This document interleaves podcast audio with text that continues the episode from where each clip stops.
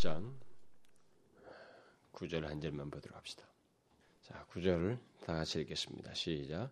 나 요한은 너희 형제요 예수의 환란과 나라와 참음에 동참하는 자라 하나님의 말씀과 예수의 증거를 인하여 반모라 하는 섬에 있었더니 음.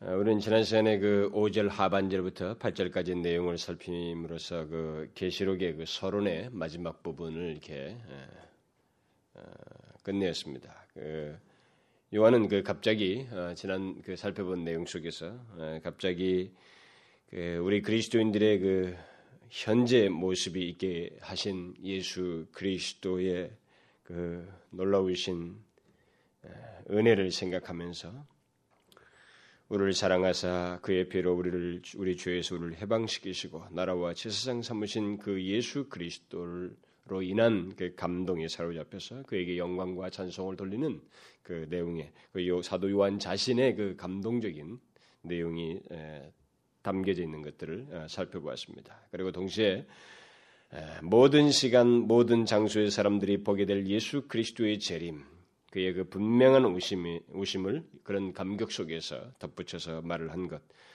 아, 그것을 그냥 평범한 말로 하는 것이 아니라 지금 그런 감동에 연이어서 그리스도의 오심이 하나님의 백성들에게 얼마나 큰 위로가 되고 또 우리를 이 모든 어, 역사의 흐름에 있어서 반드시 있어야만 한다는 사실을 감격스럽게 천명한 내용을 살펴보았습니다. 그리고 마지막으로는 그 모든 역사의 시작과 끝이 되시며 그 과정을 중원하시는 전능하신 하나님을 그 말한 것에 대해서 살펴보았어요. 사실 제가 지난 시간에 그 살펴본 것은 세 가지 내용이에요. 세 가지 내용인데 그것을 세 번에 걸쳐서 나누어서 살폈어야 했는데 그 내용을 간단간단하게 제가 다루었습니다.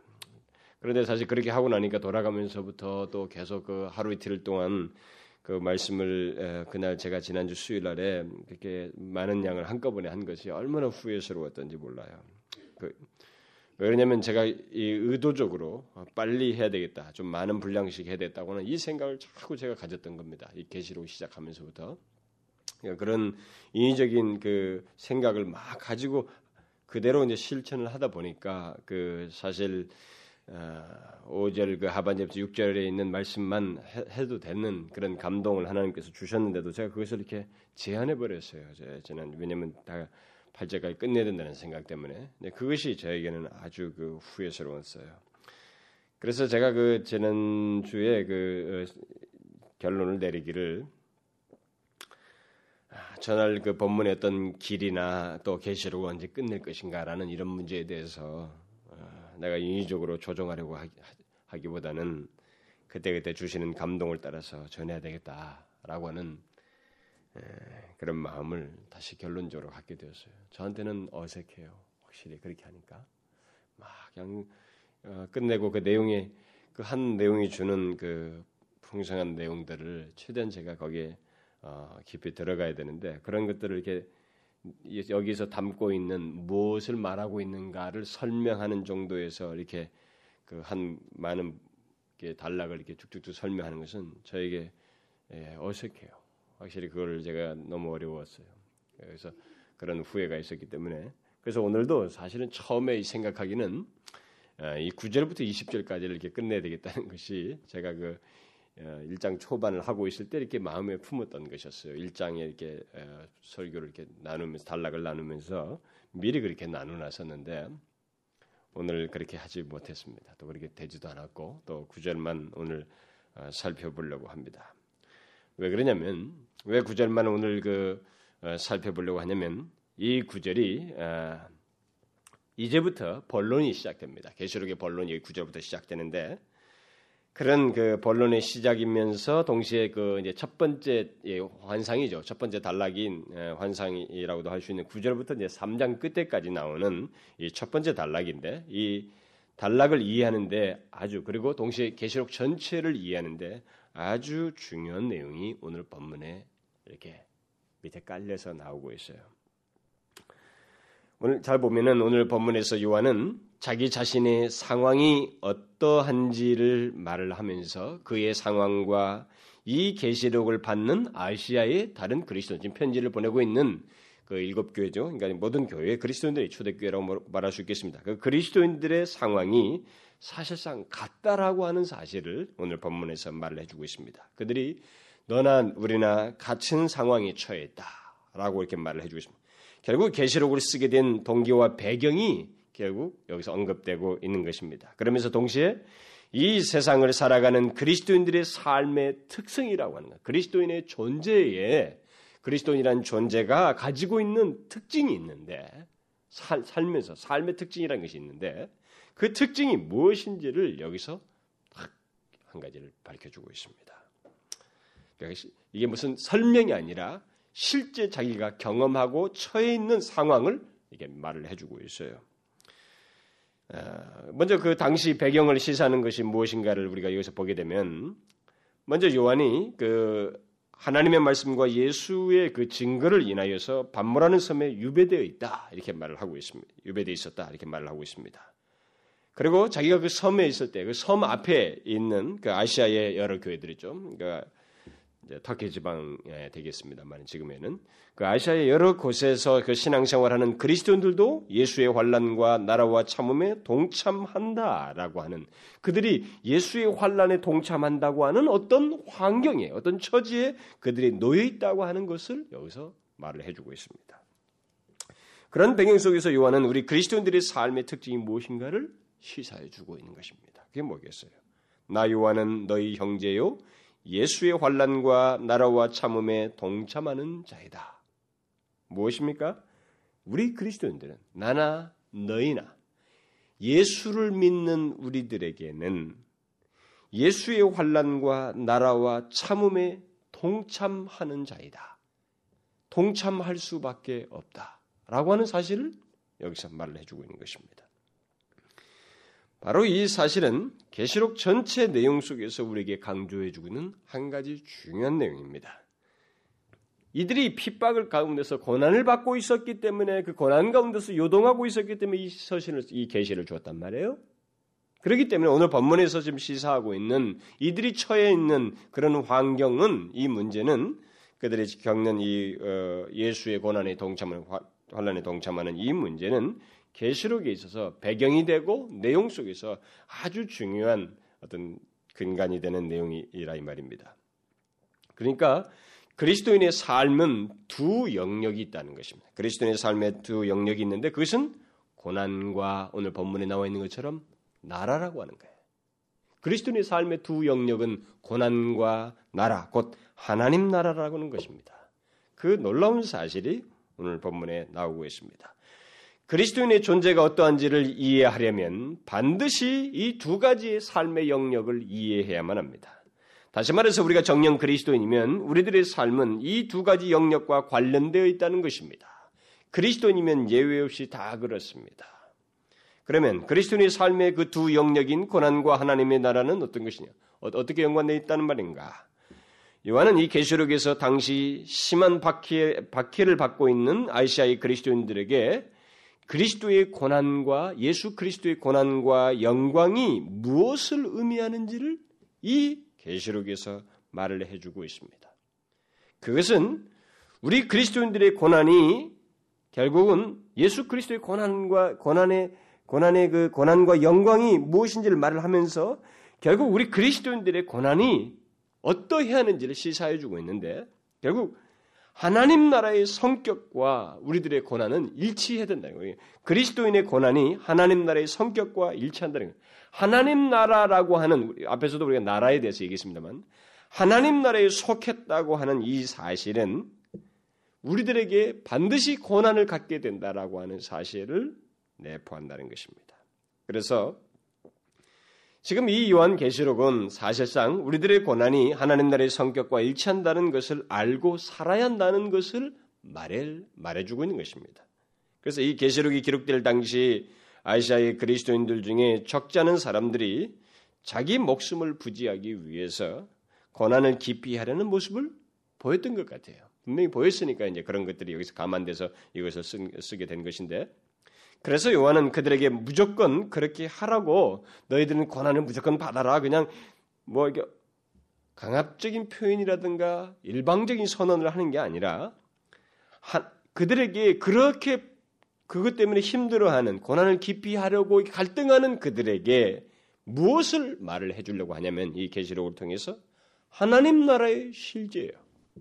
하나님 나라가 뭐 이 지금 현재 우리 이 가운데서 지금 이 존재하고 있는 이 역사 속에 존재하고 있는 하나님 나라가 무엇인지를 그 하나님 나라의 실제에 대해서 말하고 이 하나님 나라의 완성된 하나님 나라가 어떤 것인지를 이 계시를 통해서 보여주는 거예요. 바로 이것을 생생하게 보여줌으로 인해서 그들로 하여금 이 세상의 그 눈에 보이는 것에 의해서 요동하고 흔들리고 이렇게 고난을 깊이 하려고 하는 그들에게 대해서 충분한 답을 주는 것입니다. 계시록은 당시 바퀴 가운데 있던 그리스도인들이 고난 가운데서 견고히 서도록 하기 위해서 하나님 나라의 실제를 마치 하나의 그림처럼 이렇게 이미지를 통해서 여러 가지 환상이죠. 이런 이런 그림처럼 이런 것들을 보게 해서 동시에 그 하나님 나라와 고난의 관계를 말해주고 있는 책이라고도 할 수가 있어요. 그런 맥락에서 볼 때. 그래서 전체 내용이 그런 의도가 깊이 이 책, 이 서신 속에 그런 의도가 깊이 깔려 있기 때문에 오늘 본문에서 사도 요한이 지금 자기 자신이 현재 고난을 받고 있단 말이에요. 자기가 유배를 받고 있다. 예수 그리스도 때문에 그랬거든요. 하나님의 말씀과 예수의 증거 때문에 그것을 인하여서 반모라는 곳에 와 있는 것입니다. 그러니까 자기가 이것만 아니었으면 반모에 와 있을 이유, 유배될 이유가 없는 것입니다. 그래서 예수 때문에 와 있는데 바로 예수를 믿는 너희들도 똑같은 그런 현실 속의 상황 가운데 있다. 그런 것을 우리 같이 동참하는 자이다. 이렇게 지금 말해주고 있습니다. 그래서 이게 실제적인 지금 경험, 경험의 문제이기 때문에 이런 경험의 문제에 있어서 우리가 만일 어, 하나님 나라의 실제를 알지 못하게 되면 하나님 나라의 실제를 알지 못하게 되면 사람들은 분명히 자기가 지금 고난 당하는 이유도 알지 못하고 요동할 게 뻔하단 말이에요. 그래서 그냥 네가 앞으로 뭘 정말 뭘 하려면은 무조건 고난을 받아야 된다 이렇게 말하기보다는 하나님 나라의 실제가 무엇인지를 쫙 보여줘 버린 거예요. 이 계시가 바로 그것입니다. 그러니까 우리가 이 계시록을 다 끝내게 될 때, 물론 우리가 지금도 알고 있지만 이 계시록을 전체 끝내게 될 때, 우리는 흔들릴 수 없는 하나의 명확한 사진 하나 갖게 되는 거예요. 믿음의 사진이죠. 그러니까 이 세상이 지금 눈에 보이는 것이 이것, 이것을 훨씬 넘어서는 이루 말할 수 없는 그들에게 있어서 그 고난이 설사 목숨을 요구하는 고난이 와도 흔들릴 수 없는 명확한 사진을 하나 다시 말하면 그 하나님 나라의 실제에 생생하게 보여주는 어떤 종의 그림이고 상징적인 표현들이지만 이미지를 우리가 여기서 얻게 되는 것입니다. 바로 그런 의도로 여기 지금 그 당대 사람들에게 익숙한 이미지를 사용해서 이 계시록을 기록해 준 것입니다. 그래서 만약 우리 그리스도인들이 그런 고난의 원인이 무엇이고 그 고난 이후에 어떤 일이 있는지를 알지 못한다면 아, 목숨까지 요구하는 현실 속에서 신앙을 지킨다는 것은 참 어려울 것입니다. 그래서 지금 이것을 이렇게 쓴 거예요. 따라서 계시록은 그런 문제를 아주 중대하게 다루고 있습니다. 그래서 오늘 본문도 그것을 아주 시사하는 내용이라고 할 수 있습니다. 따라서 우리는 여기서 요한이 고난을 피할 것을 피할 길을 찾으라라고 말하고 있지 않다는 것을 먼저 염두에 둘 필요가 있습니다. 오늘 본문에도 여러분들이 보게 되지만 나중에 이 계시록 전체에서 보게 됩니다만은 요한은 또 예수 그리스도의 메시지죠. 저도 빨간 글씨를 쓴 것은 주님께서 직접 하신 말씀이고 막 그렇잖아요. 근데 아, 여기서 요한은 자기 자신과 관련해 자기 자신의 경험 지금 처해 있는 상황과 관련해서 다 말을 하고 있는 것입니다. 그들에게 있어서 고난의 피, 고난을 피할 길을 찾으라라고 그리스도인들에게 말하고 있지 않습니다. 오히려 그런 그리스도인들에게 고난이란 필연적으로 그리스도인들에게 있는 것이다 라고 말을 해주고 있습니다. 주님은 일찍이 자신의 제자가 된다는 것은 주님께서 결국 고난을 받는 것이다라는 것을 복음서에서 여러 차례 시사하셨습니다. 뭐 그 성경 구절은 너무 많아서 다 인용할 수 없습니다만 그렇게 했어요. 어, 심지어 제자들에게도 다 그랬잖아요. 너희들은 뭐 어떻게 되고, 그러니까 예수 사도 요한이 어떻게 될까요? 그런 문제까지 다 거론했잖아요. 요한복음 제 끝에 보면. 그런데 여기 지금 계시록에서도 똑 동일하게 각 일곱 교회에 지금 언급되는 2장과 3장 사이에서 언급되는 각 일곱 교회에 대한 그 메시지 속에서도 주님은 똑같이 그런 얘기를 하고 있습니다. 끝까지 견디어서 주님께서 준비하신 복을 받으라고 하는 것, 주께서 예비하신 놀라운 은혜와 복을 축복을 받으라고 하는 것을 다 각 교회에 대한 이 설명 서신 이 언급설 쪽에서 다 말을 하고 있습니다. 2장 7절에 보면 에베소 교회를 향해서도 이기는 그에게는 내가 하나님의 낙원에 있는 생명나무의 과실을 주워 먹게 하리라. 이기는 그에게는 응? 견뎌야 된다는 거예요. 너희들이 현재라고 하는 그, 그 어려운 핍박이 있는 박해가 있는 현실을 피하라는 게 아니라 거기에 대해서 이기는 자예요. 견디고 응? 끝까지 이기는 자가 되어야 된다는 것이죠. 또 너희가 환란을 받으리라. 네가 죽도록 충성하라. 그리하면 내가 생명의 멜루관을 내게 주리라. 이기는 자는 둘째 사망의 해를 받지 아니하리라. 또 다른 교회를 향해서는 이기는 그에게는 내가 감추었던 만나를 주고 또 이기는 이기는 자와 끝까지 내, 내 일을 지키는 그에게 만국을 다스리는 권세를 주리니 내가 또 그에게 새벽별을 주리라. 이기는 자는 흰 옷을 입을 것이요 내가 그 이름을 생명책에 반드시 흐르지 않냐고 그 이름을 내 아버지 앞과 그 전사들 앞에서 시인하리라. 이기는 자는 내 하나님 성전의 기둥이 되게 하리니 그가 결코 다시 어? 나가지 아니하리라. 내가 하나님의 이름과 하나님의 성 곧 하늘에서 내 하나님께로부터 내려오는 어, 새 예루살렘의 이름과 나의 새 이름을 그의 위에 어, 기록하리라. 또 마지막에도 보면은 이기는 그에게는 내가 내 보좌에 함께 앉게 하여 주기를 내가 이기고 아버지 보좌에 함께 앉은 것과 같이 하리라. 각 교회들마다 반복적으로 이것을 언급하고 있어요. 그러니까 주님은 지금 오늘 본문에서 시사하고 있는 이 실제 상황 있잖아요. 이 사람이 지금 고난을 받고 있고 지금 고난을 당하는 다른 아시아의 그리스도인들을 같이 공감하면서 말을 하고 있는 이 내용은 예수 그리스도께서 계속적으로 피하라고 말하는 게 아니라 이 계시록을 써서 보내는 상황에서도 당하고 있는 그들에게 계속 피하지 말고 너희들이 그 고난에 고난 고난이 있어야 함을 기억하고 살아라 이렇게 말하고 있어요. 그러니까 이렇게 말을 하는 것에 대해서는 충분하게 뒤에서 설명하는 내용들에 대한 이해가 없고 믿음이 없으면 이 말은 정말로 이상한 거예요. 그러나 우리는 먼저 제가 뒤에서 조금 언급하겠습니다만 먼저 우리는 성경이 이렇게 말하고 있다는 것을 염두에 둘 필요가 있습니다. 그리스도인들에게 고난을 피하라라고 성경은 아예 말하고 있지 않다는 것입니다. 오히려 주님은 우리 그리스도인들로 하여금 인내하고 오래 참음으로써 이기는 자가 되어야 하고 끝까지 견디는 자가 되어야 된다고 계속 말씀을 하고 있습니다. 우리가 이런 말씀들을 통해서 먼저 생각해야 될 것은 하나님 나라가 완성되기 이전까지는 주께서 이 세상의 역사를 종말하시기는 끝내시기 이전까지는 고난이라고 하는 것이 이 세상에서 사라지지 않는다는 것입니다. 이 세상에 사는 모든 사람들, 그리스도인은 크리스찬 말씀 상관없어요. 이 세상 자체에서 주께서 마지막 끝내기 전까지는 고난이 사라지지 않는다는 것입니다. 지금 요한이 말하는 그리스도인들에게 있는 적극적인 의미에서의 그 고난, 그 고난이 아니라 할지라도 이 세상에는 근본적인 면에서 고난이 있습니다. 이 세상은 고난이 고난을 산출하게 돼 있어요. 우리는 그런 보편적인 의미에서의 고난을 먼저 이해할 필요가 있겠죠. 뭐 좀 그것을 왜냐하면 이것에 대한 오해가 있기 때문에 이것을 설명할 필요가 있는데 이 세상에는 근본적인 면에서 보편적으로 고난이 있습니다. 여러분 그게 왜 있습니까? 이 세상에 왜 사람들은 고난을 가운데 있습니까? 음? 뭐 성경적인 말하는 고난이라는 의미는 될 수가 없어요. 성경이 말하는 고난은 예수 그리스도 때문에 당하는 고난을 말을 해야 되는데 어떤 사람이 경험하는 영역을 일단 단어를 쓴다고 한다면 그런 단어를 쓸 때 고난이라는 단어를 쓸 때 인간이 왜 이 세상에는 보편적인 고난이 있느냐 말이에요. 예수 때문이 아님에도 불구하고 인간은 이 세상에 사는 모든 인간은 보편적으로 고난의 어떤 그런 경험들을 하게 됩니다. 왜 있습니까? 그게 죄 때문에요. 죄 때문에 아담이 타락한 이후부터 이 세상에는 고난이라고 하는 것이 존재하게 되었습니다.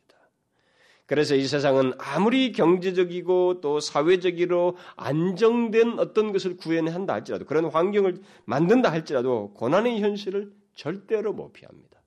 피하지 못해요.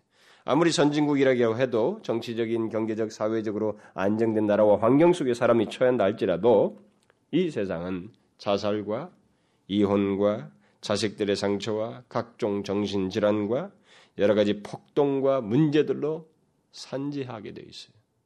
그것으로부터 자유하지 못합니다. 우리가 설사 복음 때문에 직접적으로 고난을 받지 않는다 할지라도 이런 면에서 이 세상은 고난의 세상이요 그것으로부터 피할 수 없다는 것을 우리 그리스도인들도 먼저 알아야 됩니다. 꼭 예수를 믿는 것 때문에만 이 세상에 고난이 있는 것은 아닙니다. 그뭐 그런 경험을 놓고 볼 때 인간의 타락으로 고난은 이 세상에서 보편적이에요. 그래서 우리가 사는 이 세상 여기저기에 지진과 기근과 홍수 등 각종 재해들이 왜 끊임없이 일어나는가? 그것은 하나님께서 타락한 인간에게 저주하신 것에 대한 결과예요. 그래서 이 세상은 부득불 피할 수 없이 모든 인간에게 일종의 고난이라고 하는 것을 경험하게 하는 것입니다. 그래서 산출시켜요. 아담이 범죄한 이후에 하나님께서 하신 말씀이 있잖아요. 뭐라고 말했습니까? 땅은 너로 인하여 저주를 받고 너는 종신토록 수고하여야 그 소산을 먹으리라. 땅이 내게 가시덤불과 엉겅퀴를 낼 것이라. 사람들은 여러 가지 자연재해가 일어난 원인들을 이렇게 막 분석을 하잖아요. 우리가 갈수록 심각해지니까 과학도 발달하니까 이제 우리들도 머리가 커졌거든요. 옛날보다는 100년 음, 전보다는 뭐 우리가 아무래도 머리가 커졌다고 사람들이 이, 이, 이 성이 발달했고 과학적인 그 업적도 많이 쌓아졌기 때문에 우리들이 자꾸 분석을 합니다. 자연 재해가 왜 생기느냐 뭐 그러나 데이터를 수두룩이 만들지만은 그래서 뭐 고작 최근에 발견한 것이라고는 이제 이 위성을 통해서 무슨 오존에 파괴된 것 때문에 더 기상 이변과 이런 것이 돼서 원인이 되고 있다. 뭐 각종 기근과 홍수 원인이 되고 있다. 뭐 이렇게까지 파악들을 하고 있습니다만 그러나 그것은 다 결과적이고 조금 부수적인 일부에 대한 얘기예요. 그러니까 그 드러난 현상, 눈에 보이는 요것만 본 거예요, 지금. 이런 것의 근본적인 원인이 처음 시작부터 어떻게 됐는지에 대해서는 아무도 생각을 안 하는 것입니다. 그러니까 성경 분명히 말하고 있어요. 지금 같은 재해는 이런 오존이 구멍나기 이전부터 있었어요. 세상 역사 이전부터. 아주 오래됐다고. 이런 재해는 뭐 수천 년 전부터 있었다고. 우리가 지금 경험하는 자연재해, 큰 자연재해 같은 것은 수천 년. 여러분 알다시피 구약시대에 보면은 아브람 당시잖아요. 뭐 지금도 4천 년 전 얘기인데, 4천 몇백 년 전인데. 그때 당시부터 기근이 있잖아요. 음? 기근이 있는 것입니다. 이집트에 말이죠. 요셉이 있을 때 어떻게 됐어요? 7년씩이나 말이에요. 기근이 있어요. 그 고대 근동 전 지역이 글로 양식을 사러 다 왔다고요. 보통 심한 기근이 아닌 가. 뭐 우리나라 조금 여기 기근 정도가 아니라 지구의 중심부가 다 기근이 된 거죠, 사실. 땅에 기근이 생기고 홍수가 나고 땅이 사막화되어 가고 뭐 이렇게 하는 이 모든 것은 인간의 타락으로 인해서 곧 하나님과의 관계가 깨짐으로써 있게 되는 것입니다. 전적으로 인간 때문에 땅이 저주를 받아서 있게 되는 것입니다. 이것을 우리가 알아야 돼요. 그러니까 이것을 우리는 생각을 안 하는 것입니다. 자꾸 그래서 자연재해와 이 이런 성경이 말한 이 계시와의 이 관계를 이 세상은 무시해요. 아, 무시할 수가 없어요. 무시해본들 자기들의 고집일 뿐이에요. 지금 결과는 우리가 이 성경이 맞는 거예요. 지금 그대로. 뭐 밀린 천년 된 것도 아니고 말이죠. 성경은 분명히 말합니다. 땅은 너로 인하여 저주를 받고 누구 때문에? 사람 때문에 저주를 받은 거예요. 그래서 고난은 인간에게 그런 면에서 근본적입니다. 땅이 인간으로 하여금 고난을 경험케 하는 것을 내고 있어요. 죄로 인해서. 설사 복음이 아니라 할지라도 이 세상에 그 태어난 모든 인간은 그런 의미에서의 고난을 피할 수가 없습니다. 땅이 저주를 받아서 우리에게 각종 고난을 산출하고 있기 때문에 그렇습니다. 땅이 너에게 가시덤불과 엉겅퀴를 낼 것이다. 라고 하는 이 말은 뭐 엉겅퀴와 그런 풀을 낼 것이다는 게 아니고 단순히 그것만을 말하는 게 아니라 땅이 너에게 그런 고난을 줄 것이다. 라는 얘기예요. 그래서 바울은 하나님 나라가 완성될 때 바로 모든 피조물이 허무한 데 굴복하였지만 허무한 데 굴복하였다. 지금 허무한 데 굴복하고 있다고 표현을 쓰고 있는 거예요. 지금 모든 피조물이 인간이 죄를 짐으로 인해서 허무한 데 굴복하고 있는 거예요. 그렇지만은 또 썩어짐의 종노릇을 하고 있지만 성경은 썩어짐의 종노릇 하고 있다고 그랬어요. 모든 피조물이. 그렇지만 그곳에서 해방되어 하나님 자녀의 영광의 자유에 이를 것이다. 라고 말을 하고 있습니다. 그렇게 되기 이전까지, 그런 완성이 있기 전까지 모든 인간은 보편적인 의미에서 고난을 피할 수가 없습니다. 이 세상에서. 땅이 저주를 받았고, 우리에게 엉겅퀴와 가시덤불을 내기 때문에 그렇습니다. 따라서 이 세상이 아무리 노력하고 첨단 기술을 개발해도 땅이 저주를 받아서 지금 산출하고 있는 이 모든 재해와 어려움들을 막을 수 없어요. 도저히 막을 수 없습니다. 오히려 갈수록 심해지면 심해졌지 덜하지 않습니다. 설사 그리스도인 된 우리 에, 우리라 해도 그런 고난으로부터 자유하지 못해요. 그러니까 먼저 이것을 우리도 이런 고난으로부터 자유하지 못하다는 것을 알아야 됩니다. 여러분 아브라함도 그런 재해 때문에 이동하고 그랬어요. 하나님의 백성임에도 불구하고. 그러니까 이런 부분에서 우리는 오해를 하면 안 됩니다. 뭐 하나님의 백성들, 이스라엘 백성도 다 기근 경험하고 그런 일이 있었어요. 제가 왜 이런 일을 먼저 얘기하냐면은 고난의 문제를 얘기하면 고난에 대한 이해를 똑바로 하기 위해서입니다. 너무나 많은 그리스도인들이 고난에 대해서 오해를 하고 있어요. 환경적인 환경적인 고난으로부터 자유한 것이 그리스도인의 그 어떤 삶인 것처럼 이런 어, 일반적으로 보편적으로 있는 이런 고, 고난이 이런 고난이라고 하는 그런 것으로 우리가 경험하지 않는 것이 우리들에게 무슨 그리스도인의 삶인 것처럼 음? 우리 그리스도인은 당연히 그러야만 하는 것처럼 생각하는 논리가 우리들 기독교에 만연돼 있기 때문에 그래요. 그래서 다른 사람은 다 재해가 와서 싹 쓸어버리더라도 그리스도인들이 사는 집은 그런 재해로부터 꼭 지켜지는 것이 지켜져만 한다고 생각하는 논리를 갖고 있는 거예요. 물론 하나님의 특별한 보호가 있지만 그 쓸을 때에 거기에 그리스도인도 죽을 수 있다는 걸 생각해야 됩니다. 홍수가 나서 한 지방이 싹 쓸려갈 때 거기에 그리스도인도 죽을 수 있다는 것을 생각해야 돼요. 우리는 이런 모든 면에서 보편적으로 보편적인 이런 예, 권한에 대해서는 이해를 하고 그래야지 그래서 또 고난이라고 하는 것이 고작 그 정도에서 이 세상에서 보편적으로 경험하는 고난만을 가지고 자신이 고난을 당한다. 어? 그러면서 자기 자기 자기 자신의 신앙생활을 바로 그런 그런 고난과의 관계 속에서만 보려고 하는 것이 보려고 하는 그런 모습이 있기 때문에 그것은 성경적이지 않다는 거예요. 이 세상에 끊임없이 일어나는 어, 뭐 각종 재해와 격번들, 그다음에 전쟁이나 폭풍, 그 반란 등 그리고 개인적인 비극 그리고 현재 도시 속에서 사람들이 경험하는 외로움과 정신 질환 등 각종 질병 그리고 점점 쇠퇴해 가는 것들, 그리고 죽음, 심지어는 돌발적인 죽음, 술 주정뱅이가 알코올 알코올을 많이 취한 운전사가 와서 들이박아서 죽는 그런 사건도 얼마든지 있을 수 있어요. 그리스도인에게도 이런 것은 보편적으로 있는 인간이 죄악 가운데 있어서 생겨나는 구조예요. 어? 죄를 범하여서 이 세상은 완전히 그런 부분에서 새로운 하나님 나라가 완성되기 이전까지는 교통 정리가 잘 안 돼요. 그런 부분에서. 선량한 사람까지도 그런 죄악으로 말미암아서 이렇게 사람들에게 고난을 안겨다 주는 그런 구조를 가지고 있단 말이에요. 설사 그리스도인데도 불구하고 술을 먹고 술 취해서 운전하는 사람에 의해서 치여서 죽임을 당할 수 있는 그런 일도 얼마든지 가능하단 말이에요. 이 세상의 구조가. 그런 것을 먼저 우리가 염두에 둘 필요가 있어요. 인간이 하나님과의 관계를 깨뜨림으로 해서 이 세상의 체계가 흔들려서 깨어져서 그 심판받아서 생겨난 그런 결과들인 것입니다. 그래서 우리가 이 세상에서 보는 수없이 많은 부조화와 그 불균형 등은 다 우리 인간이 죄를 지어서 생긴 것이라는 것을 알아야 됩니다. 그 모든 것들은 아, 그 피조물들이 썩어짐의 종료를 탄 데서 해방돼서 완전히 회복될 때까지는 사라지지 않습니다. 그래서 여러분 갈수록 이 지구는 더 힘들어져요. 더 힘들어집니다. 따라서 그동안에 이 그동안은 그 이 세상이 어, 내는 그 여러 가지 그, 런 가시덤불과 엉겅퀴로부터 우리 그리스도인들도 어, 자유하지 않는다는 이 사실을 먼저 알아야, 알아야 됩니다. 그래서 성경은 너희가 그리스도인이 되었으니까 그런 여러 가지 고난으로부터 질병으로부터 너희들이 다른 사람은 걸려도 너희들은 안 걸리고 너희들은 일은 잘 될 것이고 너희들이 하는 일마다 다 성공할 것이다. 그렇게 말하고 있지 않아요.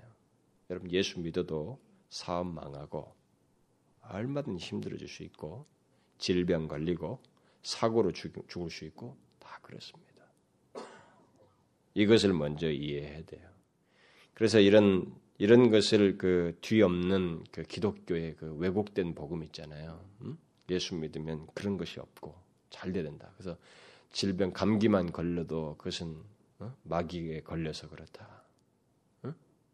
그리고 뭐가 아, 뭐 사업에 실패하면 그가 뭘 어째서 그건 그리스도인에게 없어서 하나님이 마치 저주하셔서 그런 것처럼 천만의 말씀이에요.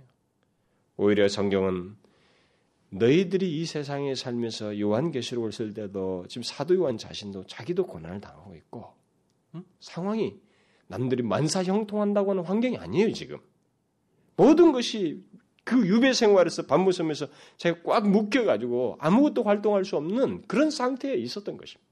그리고 밖에 있는 많은 그리스도도 다 그러고 있어요. 예수의 환란에 동참하고 있었던 것입니다. 그러니까 그런 환란 도 그리스도인에는 오히려 있는 것이에요. 그러니까 그런 환란뿐만 아니라 우리 이 세상에는 구조적으로 그리스도인이라고 해서 고난으로부터 자유하다고 하는 이런 착각을 가져서는 안 된다는 거예요. 오히려 그것을 더 넘어서는 고난이 있다라고 하는 것을 지금 말해주고 그러니까 제가 지금 말한 것은 보편적인 죄로 말미암아 이 세상의 구조이고 어, 고난이라고 하는 어떤 경험을 갖는다는 것이고 결국 이제 더 중요한 것은 예수를 예수 그리스도를 믿어서 새롭게 된 우리 그리스도인들에게 적극적인 고난이 있다는 것을 오늘 본문이 말을 하고 있다는 것이 그런 일반적인 것을 넘어서서 우리에게는 더 더 오히려 플러스가 있다는 거예요. 우리 그리스도인들에게는 그러니까 이 부분에서 우리가 복음을 왜곡하면 안 되는 거예요. 성경을 더 오히려 적극적인 의미에서 예수를 믿음으로 인해서 우리에게 더한 고난이 있다라고 하는 것입니다. 우리가 예수를 믿음으로써 우리 안에는 분명히 많은 변화가 일어났습니다. 그렇죠? 우리가 죄사함을 받게 되고 의롭담을 얻었고 하나님 나라의 백성이 되었지만 그럼에도 불구하고 우리에게 여전히 고난이 있는 것입니다. 음? 일반적인 보편적인 의미에서의 고난도 있고 더 나아가서는 더 심한 고난까지 우리 가운데 플러스로 있는 거예요. 왜 그렇습니까? 아직 모든 것이 완전해지지 않았기 때문에 구원받은 나도 아직 완전한 상태, 영화롭게 된 상태에 지금 들어가 있지 않아 있고, 내가 살고 있는 이 세상도 아직까지 피조세계가 회복되지 않은 가운데 있고, 하나님 나라가 완성되어서 이 모든 것이 종말되고 있지 않기 때문에 이 세상이 그런 세상, 주께서 오시기 이전까지 세상에 사는 한 우리에게 있어서는 내가 아무리 거듭나고 하나님 앞에 죄상을 받고 하나님 천국 백성이라 할지라도 이것에서 자유하지 못하다 이 말이에요. 따라서 아무리 예수 그리스도를 믿어 영생을 받은 자라 해도 우리가 살아 생전에 그리스도께서 오시지 않는 한 우리들은 이 세상에서의 아픔과 죽음을 겪어야만 하고 각종 질병에 걸릴 수 있으며 더 나아가서는 우리가 그리스도인이기 때문에 겪는 추가적인 고난을 겪게 된다는 것입니다. 이것을 우리가 알아야 됩니다. 추가적인 고난이에요. 그리스도인 지금 여기서 지금 오늘 본문은 사도 요한이 다른 이유 때문에 고난이 내가 이 유배 여기 와 있다 이렇게 말하고 있지 않습니다. 내가 어딜 걸어가는데 나한테 갑자기 힘들었다. 내가 사는 지역에 기근이 들었다. 다른 사람들과 함께 어려운 게 이 얘기를 하고 있는 게 아니에요. 거기에 그런 인간 그런 것을 보편적으로 인간들이 다 경험할 수 있는데 우리는 그런 보편적인 문제가 아니라 예수를 증거한 것 때문에 하나님의 말씀을 전한 것 때문에 너희들은 예수의 환란에 통참했단 말이에요. 너희들도 예수 때문에 예수로 인하여서 그런 경험을 고난을 겪고 있다. 우리에게는 추가적인 게 있다는 거예요. 그러니까 그리스도인이 된다는 것은 고난에서 벗어나는 것이기는커녕 오히려 고난을 자초하는 것이 된다고 하는 것을 분명히 밝혀주고 있습니다.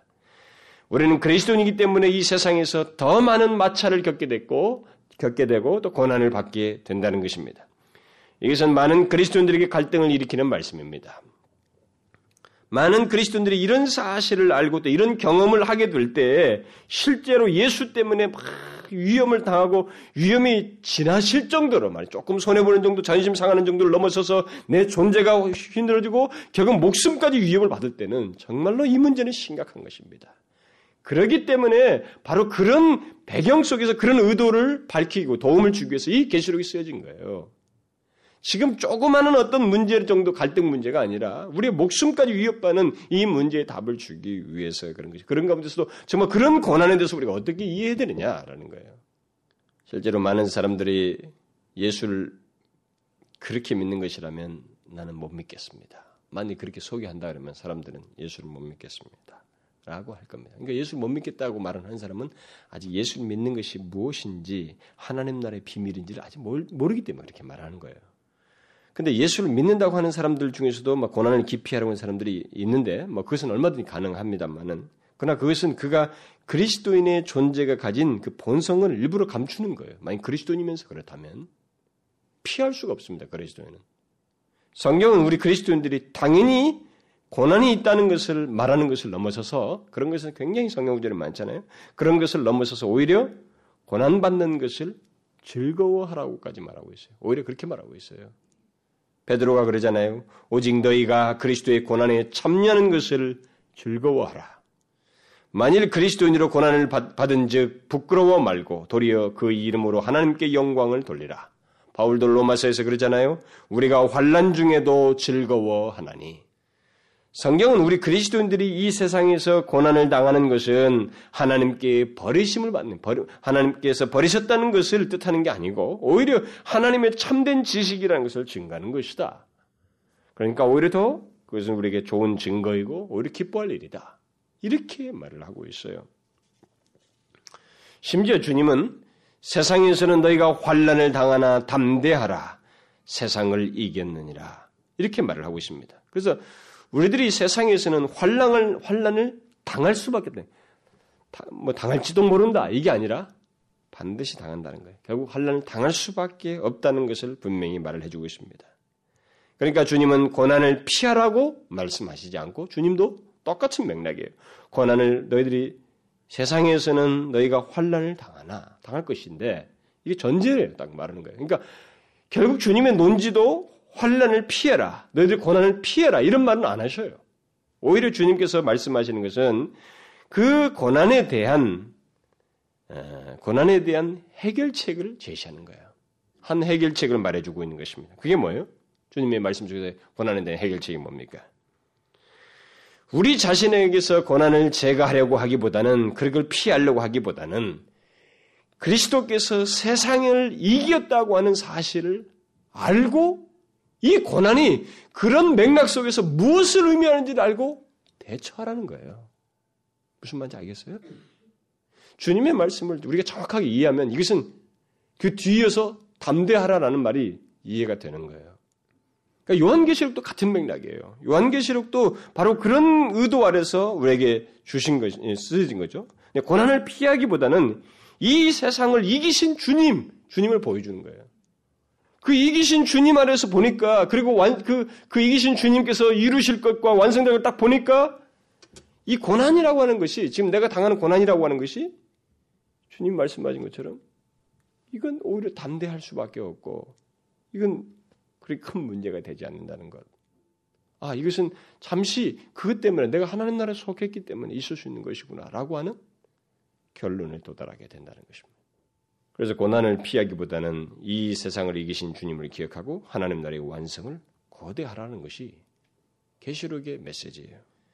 그래서 주님은 우리 그리스도인들이 이 세상에서 고난을 당하는 것이 바보짓이 아니고 오히려 복된 삶이 된다고 하는 것을 어, 이 계시록을 통해서 우리에게 말씀해 주고 있는 것입니다. 그 이유는 바로 하나님 나라 때문에 그래요. 이 고난은 고난이 왜 우리에게 고난을 받아야 된다, 오히려 즐거워하라, 이것은 고난을 당연한 것처럼 얘기하는 것은 다 하나님 나라 때문입니다. 오늘 본문의 것처럼 뭐예요? 예수의 환란과 나라와 있잖아요.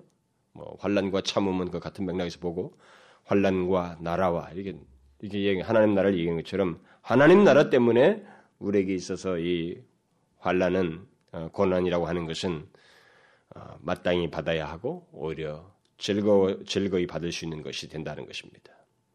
하나님 나라 여러분 우리가 이 여기서 지금 주님께서 이 고난을 얘기하면서 이 하나님 나라에 대한 비밀을 알게 되면 음? 주님께서 이기신 것에 대한 비밀을 알게 되면 이기셔서 지금 이루시는 것들을 알게 되면 이 고난이라는 것이 아무것도 아니다. 오히려 그것은 우리에게 피할 수 없는 것이다라고 하는 이 주님의 논지에서 우리가 놓치지 말아야 될 게 뭐냐면 하나님 나라가 이 세상에서 세워졌고 완성될 시점을 향해서 가고 있다는 것입니다. 그리고 그 완성을 앞에 두고 있다는 것이죠. 그러니까 이 세상이 지금 존재하고 역사가 진행되고 있는 것은 오직 한 가지 이유 때문에요. 아직 하나님 나라에 완성되지 않아요. 그, 그 시점을 주님께서 아직 거기까지 어느 정도 시간을 남겨놓기 때문에 그래요. 아직 거기 좀, 그, 그, 하나님 나라 때문이지, 다른 이유 때문이 아닌 것입니다. 그래서 하나님 나라에 속한 백성들이 다 들어오게 될 때, 그때 그 들어온 그들을 제외하고 모든 존재들, 뭐 사단을 비롯해서 그에게 속한 영들과 그를 쫓아서 산 자들, 그리스도를 대적한 모든 자들을 이제 정리하시는 것입니다. 그러니까 그것과 함께 완성될 하나님 나라와 함께 주께서 지금 어, 이기셔서 이루신 이 모든 것과 관련해서 지금 있게 될 걸 생각하니까 내가 지금 인생이 사는 중에 있어서 지금 짧, 짧게 지금 경험하는 이 고난이라고 하는 것은 아무것도 아니라는 거예요. 특별히 지금 하나님께서 보여주신 이 하나님 나라라고 하는 것이 예수 그리스도께서 오셔서부터 계속 진행되고 있는 거예요. 응? 완성을 향해서. 그래서 저와 여러분에게 있어서는 뭐 더더욱이 더더욱이 이런 부분에 대해서 어, 요동할 이유가 없는 거예요. 네, 그 예수 그리스도께서 어, 이루신 그 하나님 나라의 그 그것이 그야말로 마지막 완성될 시점을 바로 앞에 두고 있는 우리들이라고 볼 수가 있는 것입니다. 그래서 주님은 내가 세상을 이겼노라. 바로 그것 때문에 우리는 고난을 받아도 담대해야 된다는 것입니다. 그래서 만일 교회 안에 어떤 사람이 고난을 기피한다면 그것은 예수 그리스도께서 이 세상을 이기신 것을 믿지 않는다는 말이 되는 거예요. 아니면은 또는 그의 이기심으로 인해서 완전하게 세워질 하나님 나를 알지 못하기 때문에 그렇다는 것입니다. 여러분 지금 이, 이 고난에 관한 문제를 여기서 지금 언급하고 있는 것에 대해서 그리고 그것과 관련해서 계시로 쓴 것에 대해서 우리는 아, 뭐 일석이 같은 그런 예, 고난이 없다라고 생각할지 모르겠지만 어떤 형식이든 우리가 예수 때문에 경험할 수 있는 모든 거예요. 응? 그리고 특별히 우리처럼 소극적이지 않냐고 적극적인 의미에서예요. 사도 요한도 반모로 외접해 갔어요. 숨어 다니고 가만히 있었으면 이렇게 잡힐 리도 없어요. 뭡니까? 이 사람이 하나님의 말씀과 예수의 증거를 했던 것입니다. 그것으로 인해서 그렇게 된 거예요. 그래서 바울이 디모데에게도 말을 하잖아요. 무릇 경건하게 살고자 하는 자는 핍박을 받는다. 경건하게 살려고 하지 않고 우리가 그리스도인이라고 하는 것을 증거를 나타내지 않고 하나님의 말씀을 나타내지 않으면 고난이라고 하는 것은 핍박이라고 하는 것은 분명히 상대적으로 감소되게 되어 있습니다. 그리스도인의 존재에게 피할 수 없이 있게 되는 것인데도 불구하고 그것이 감소되게 되어 있어요. 고난을 깊이 하는 것은 그것은 하나님 나라에 속한 것을 무엇인지 그 비밀도 알지 못하고 하나님 나라의 그 세워지 완전하게 세워지 하나님 나라를 그 사람이 알지 못하고 세상을 이기셔서 이기신 예수 그리스도께서 세우신 하나님 나라 그리고 예수 그리스도의 그 이기심을 인정치 않는 거예요. 자기가 지금 이렇게 조금 굴욕을 당하고 어려움을 당하는 것이 무슨 의미인지를 이해를 못하고 있는 거예요. 그냥 평범한 내 개인의 감정과 내 개인의 신분과 내 자신, 나라고 하는 존재의 어떤 자존심 정도의 상하는 것 정도로만 생각하고 있는. 이게 모든 것이 예수 그리스도와 관련되어 있고 하나님 나라와 관련되어 있다고 하는 생각을 조금도 안 하고 있는 거예요, 이 사람이. 그리고 이 세상에 지금 그런 반응을 일으키는 이런 모든 것은 다 일시적이고 이런 것은 완성될 하나님 나라에 비해서 하나님께서 예수 그리스도 세우신 이 하나님 나라에 비해서 그 맥락에서 볼 때 아무것도 아니라고 하는 것. 그리고 하나님 나라에 대한 자연스러운 반응이라고 하는 것을 이해를 못하고 있는 거예요. 그러니까 신앙적인 태도를 하나도 안 갖고 있는 거예요. 그래서 제가 가끔 이게 어떤 성경 본문을 이렇게 강의하다가 내용들을 조금 더 깊이 좀 설명하려다 보면은 그런 문제가 조금 생겨요. 제 자신에게 이게 탁탁탁 제약이 걸리는 데가 있는데 설명을 이렇게 하지 말을 안 할까라고는 제약이 이게 가해질 때가 있는데 그 뭐냐면은 어, 떤 설명을 이렇게 덧붙이다 보면은 우리들이 그런 내용들에 대해서 이해가 없고 또 경험도 없고 또 그런 것에 대해서 그런 걸 말을 하면 너무 예수를 이렇게 별도로 깊이 믿는다. 좀 너무 유별나게 믿는다라고 생각하는 경향이 사람들에게 있기 때문에 그래요. 그 저는 그게 정말로 큰 저에게 시험거리입니다. 그래서 제가 언제가도 여러분들이 얘기했지만은 제가 하나님의 말씀을 충실하게 강의를 하려고 제가 준비하고 뭐 제가 하나님 앞에 쓰는 시간은 하나님이 잘 아시기 때문에 저에게는 최선을 다하려고 주어진 시간 동안 그렇게 준비를 하고 그러지만 이것이 유별하다고 생각하는 경향이 사람들에게 있어요. 응? 그 특별한 게나 예수 믿을 때나 조금 뭐 열심히 믿을 열성분자들이나 그런 말이 해당되겠지라고 생각을 하는 사람들이 많아요. 그러니까 우리들에게 그렇게 생각하는 사람들에게 보편적인 보편적으로 많은 사람들이 그렇게 생각한다고 볼 때 그럼 그런 사람들이 말하는 그럼 예수 믿는 것은 무엇이냐? 이 고난이라는 것도 이렇게 추가적인 것을 이해를 안 하고 싶은 거예요. 나는 예수를 믿으니까 보편적인 질병도 덜 걸리고 뭐지는 덜하고 모든 것에서 다른 사람보다 그냥 뭐든지 좀 몸 육신도 안전하고 이런 것뿐만 아니라 적극적으로 예수 때문에 그를 전하는 것 때문에 예수로 인하여서 환란을 겪는 것까지는 생각을 안 하는 거예요. 그것은 유별난 사람들이 하는 것처럼 생각하는 거예요. 그러나 사도 요한이 분명히 말하는 거예요. 1세기에 있는 모든 성도들이 너희들이 예수의 환란에 동참하는 자이다라고 말하고 있는 것이 나와 똑같이. 그러니까 우리는 그런 부분에서 대단히 소극적인 것입니다. 적극적이지 않아요. 많은 그리스도인들이 대단히 소극적인 거예요. 자기가 경험하는 예수 그리스도인으로서 경험하는 이런 것들을 내 개인, 나라고 하는 김아무개라고 하는 개인의 자존심, 수치심, 요 정도의 개인의 경험이라고 자꾸 생각하는 거예요. 그게 아닌데. 우리가 경, 잊지 말아야 될 것은 하나님 나라예요. 이 고난의 문제와 관해서 생각해야 될, 잊지 말아야 될 것은 바로 하나님 나라입니다. 특별히 우리가 지금 보고 경험하는 것 있잖아요. 이게 우리 살면서 보고 경험하는 것과 하나님 나라의 실제와는 여러분 완전히 다릅니다.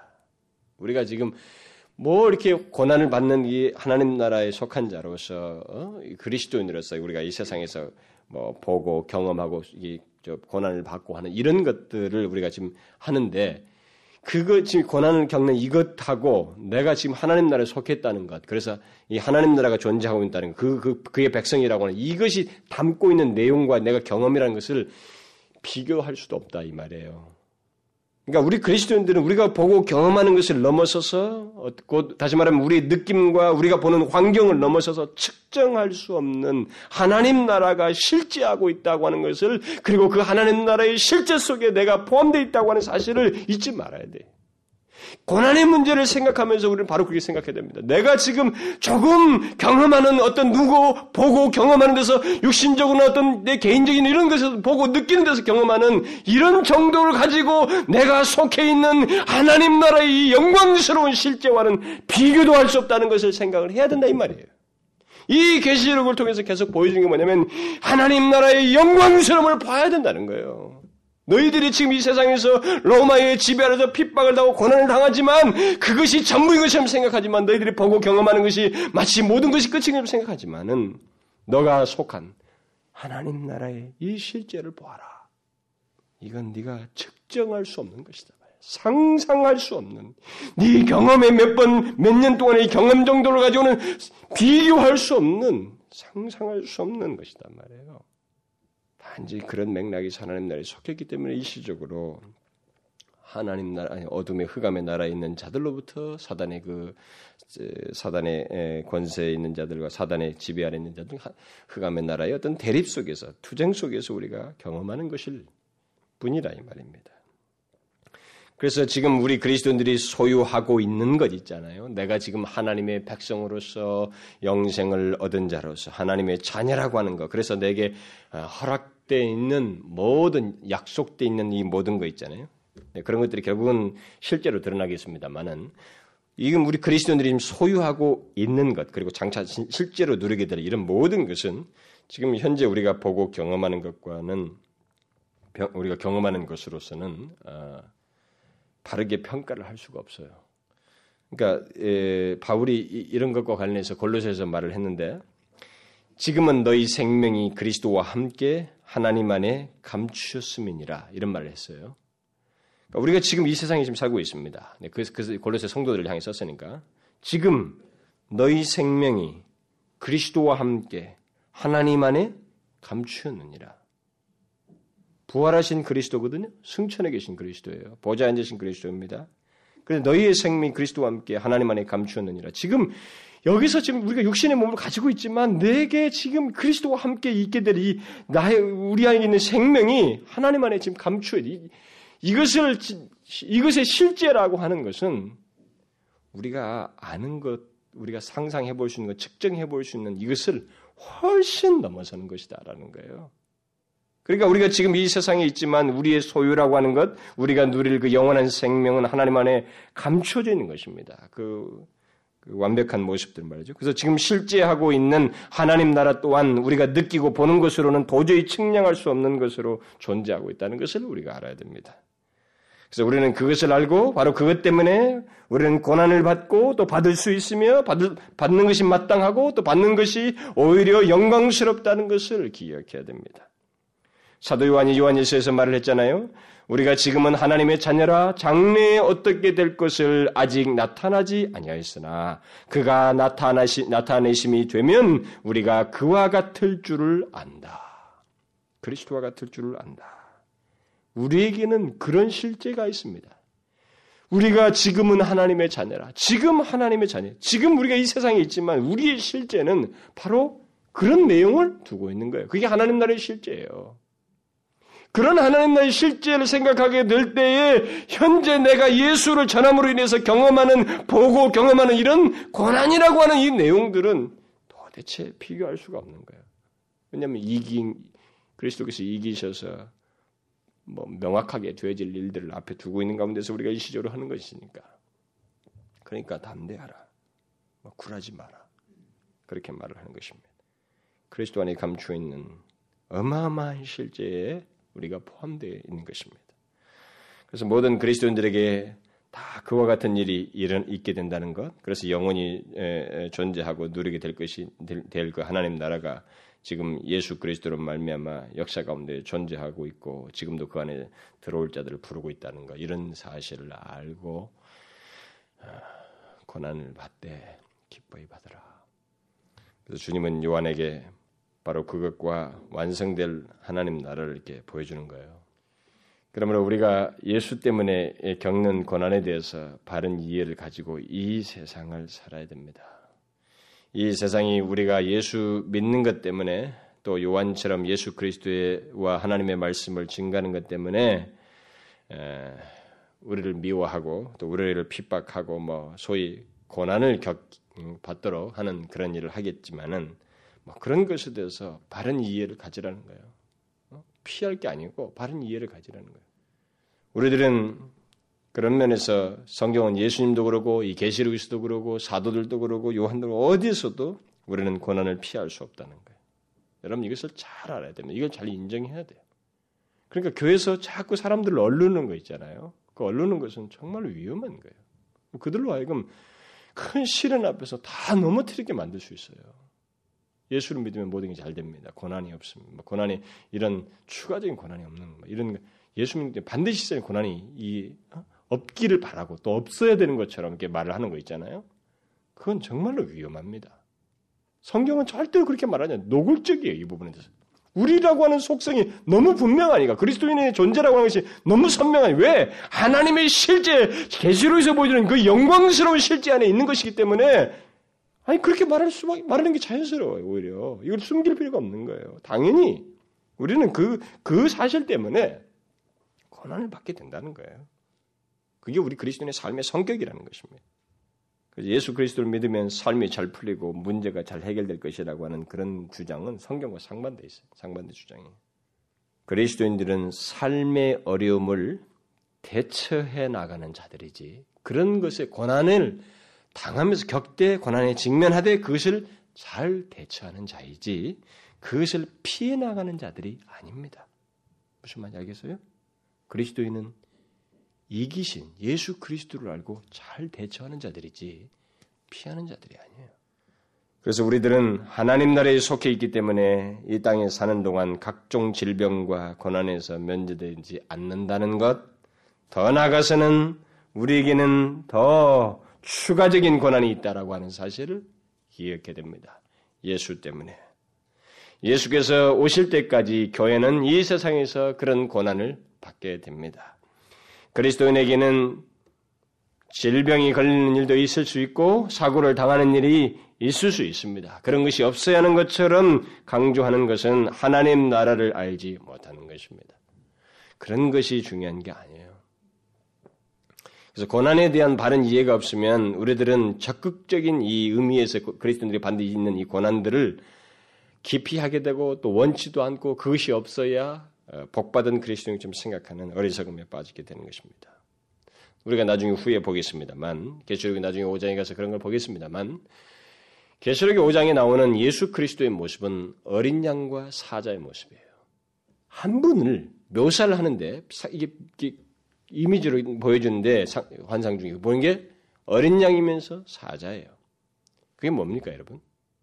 예수 그리스도는 이 세상에서 어린 양처럼 죽임을 당하셨어요. 연약한 연약한 것처럼 이렇게 죽임을 당 십자가에 죽임을 당하신 그런 모습을 예, 시사하는 겁니다. 그러나 사자는 뭡니까? 모든 것을 다 파하고 승리하신 예수 그리스도의 모습을 상징적으로 보여주는 거예요. 그런데 바로 그 두 가지 모습이 그를 믿는 그리스도인들도 그리스도인들에게 동일하게 적용된다는 거예요. 사도 요한은 결국 그것을 우리에게 계시로 말해주는 거예요. 뭡니까? 우리 그리스도인들의 존재도 어린 양의 고난을 반, 고난을 반영하는 어떤 삶을 사는 자들이라는 거예요. 고난이 있어요, 우리들. 그러나 우리는 어린 양으로 끝나지 않습니다. 예수 그리스도께서 죽임당하신 어린 양임에서 동시에 사자로 묘사됐던 것처럼 우리도 동일하게 사자로 사자 다시 말하면 그 사자의 그, 그 모습을 통해서 이루어지는 그 정복을 통해서 이루어지는 하나님 나라의 그 완성을 앞에 두고 있는 그래서 결국은 최종 승리자가 되는 그런 사람들로 성경은 결국 우리에게 적용하고 있어요. 우리는 동일하게 그런 사람들입니다. 예수 그리스도와 같이 우리도 그렇게 된다. 우리에게는 어린 양으로 끝나지 않아요. 이 세상에서 뭐 고난을 당하고 뭐 약한 것 같고 사람들에게 하는 것 같지만 정작 완성될 이 역사의 모든 것의 최종적인 완성될 것이 무엇이냐면 지금 현재의 것들이 다 없어지고 하나님 나라거든요. 거기에 승리자인 어린 양 같았는데 사자 같은 모습으로 승리자로서 거기에 존재하는 것이 바로 그리스도인이에요. 그래서 우리는 이것을 알고 우리들에게 있는 예수로 인한 고난, 하나님의 말씀을 전함으로 인한 고난을 겪어야 돼요. 피하면 안 되는 것입니다. 무슨 말인지 알겠어요? 우리는 그것을 겪어야 됩니다. 그건 우리에게 주어진 영광이에요. 그래서 고난은 성경에서 영광으로 묘사하는 것입니다. 너희들이 현재의 고난은 장차 나타날 영광이 좋게 비교할 수 없다. 라고 하면서 이 고난을 오히려 부추기고 있어요. 결국 영광인 것입니다. 예수의 환란에 동참하는 자입니다. 우리는 예수를 믿는 사람이 모두 마찬가지입니다. 그러나 동시에 나라에 동참하는 자입니다. 하나님 나라. 여러분 이것을 알고 사십시오. 음? 엄청난 실제 안에 우리가 들어가 있습니다. 그래서 우리가 경험하는 한평생의 짧은 고난이라고 하는 것은 아무것도 아니에요. 비교할 수 없는 것입니다. 기도합시다. 하나님 아버지, 지금까지 우리의 삶은 예수로 인한 환란, 고난에 너무나도 미미하고 소극적이었던 것이 있습니다. 우리를 영광스러운 그 하나님 나라에 아니 나라 자체로 삼으시고 그 나라에 속한 속하게 하셔서 하나님을 아버지로 섬길 수 있는 이 복된 위치를 주셨지만 그래서 모든 것을 이기신 예수 그리스도의 그 은혜 안에 우리를 두셨지만 그 예수로 인한 고난을 기피하고 그것을 싫어하고 적극적이보다는 소극적이었던 우리들의 모습이 있어사옵거든 용서하여 주옵소서. 우리가 하나님이여 그리스도인일진데 고난은 피할 수 없다고 했습니다. 이 세상 주께서 마지막 끝내기 전까지 우리의 삶을 부르기 전까지 예수로 인한 흔적을 갖게 하여 주시고 그 고난을 기꺼이 감당하는 저희들 되게 하여 주옵소서. 예수 그리스도의 이름으로 기도하옵나이다. 아멘.